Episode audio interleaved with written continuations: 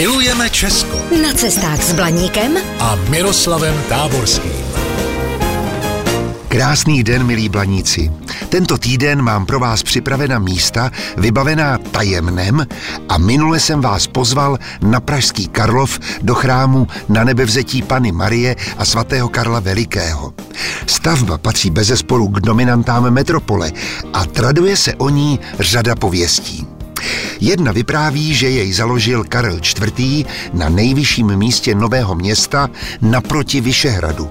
Smělý plán stavby prý vytvořil jeden mladý pražský stavitel. Císaři se líbil, ale znalci prý tvrdili, že mladý druh jejich nevyvede toho chrámu, že nedokoná ohromné té klenby, jak ji navrhl ale král přesto svěřil dílo mladému umělci, aby postavil něco, co Praha dosud neviděla. Mladík se dal s nadšením do práce. Dále pověst pokračuje, že měl začínající stavitel v plánu vytvořit úžasnou klenbu ve tvaru osmiboké hvězdice. Všichni, kdo viděli, jak dílo roste, pochybovali. Nakonec si přestal věřit i mladý umělec. Jedné noci, když nemohl spát, vydal se na stavbu a v temnotě opuštěného staveniště se zařekl, že práci musí úspěšně dokončit, i kdyby měl svou duši upsat ďáblu. A prý tak opravdu učinil. Když byl kostel dokončen, zbývalo odstranit lešení, ale nikdo se do toho nehrnul. Všichni se báli, že klenba spadne. A tak se mladý mistr rozhodl, že lešení zapálí. Když vyšlehly plameny, ozval se ohlušující rámus a lidé ve zmatku utíkali přesvědčení, že celá stavba padá. Uprchl i zoufalý stavitel.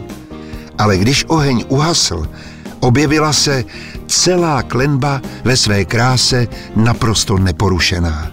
Všichni hledali autora nevýdané kostelní stavby, aby ho oslavovali, ale našli ho doma mrtvého. V zoufalství si sáhl na život.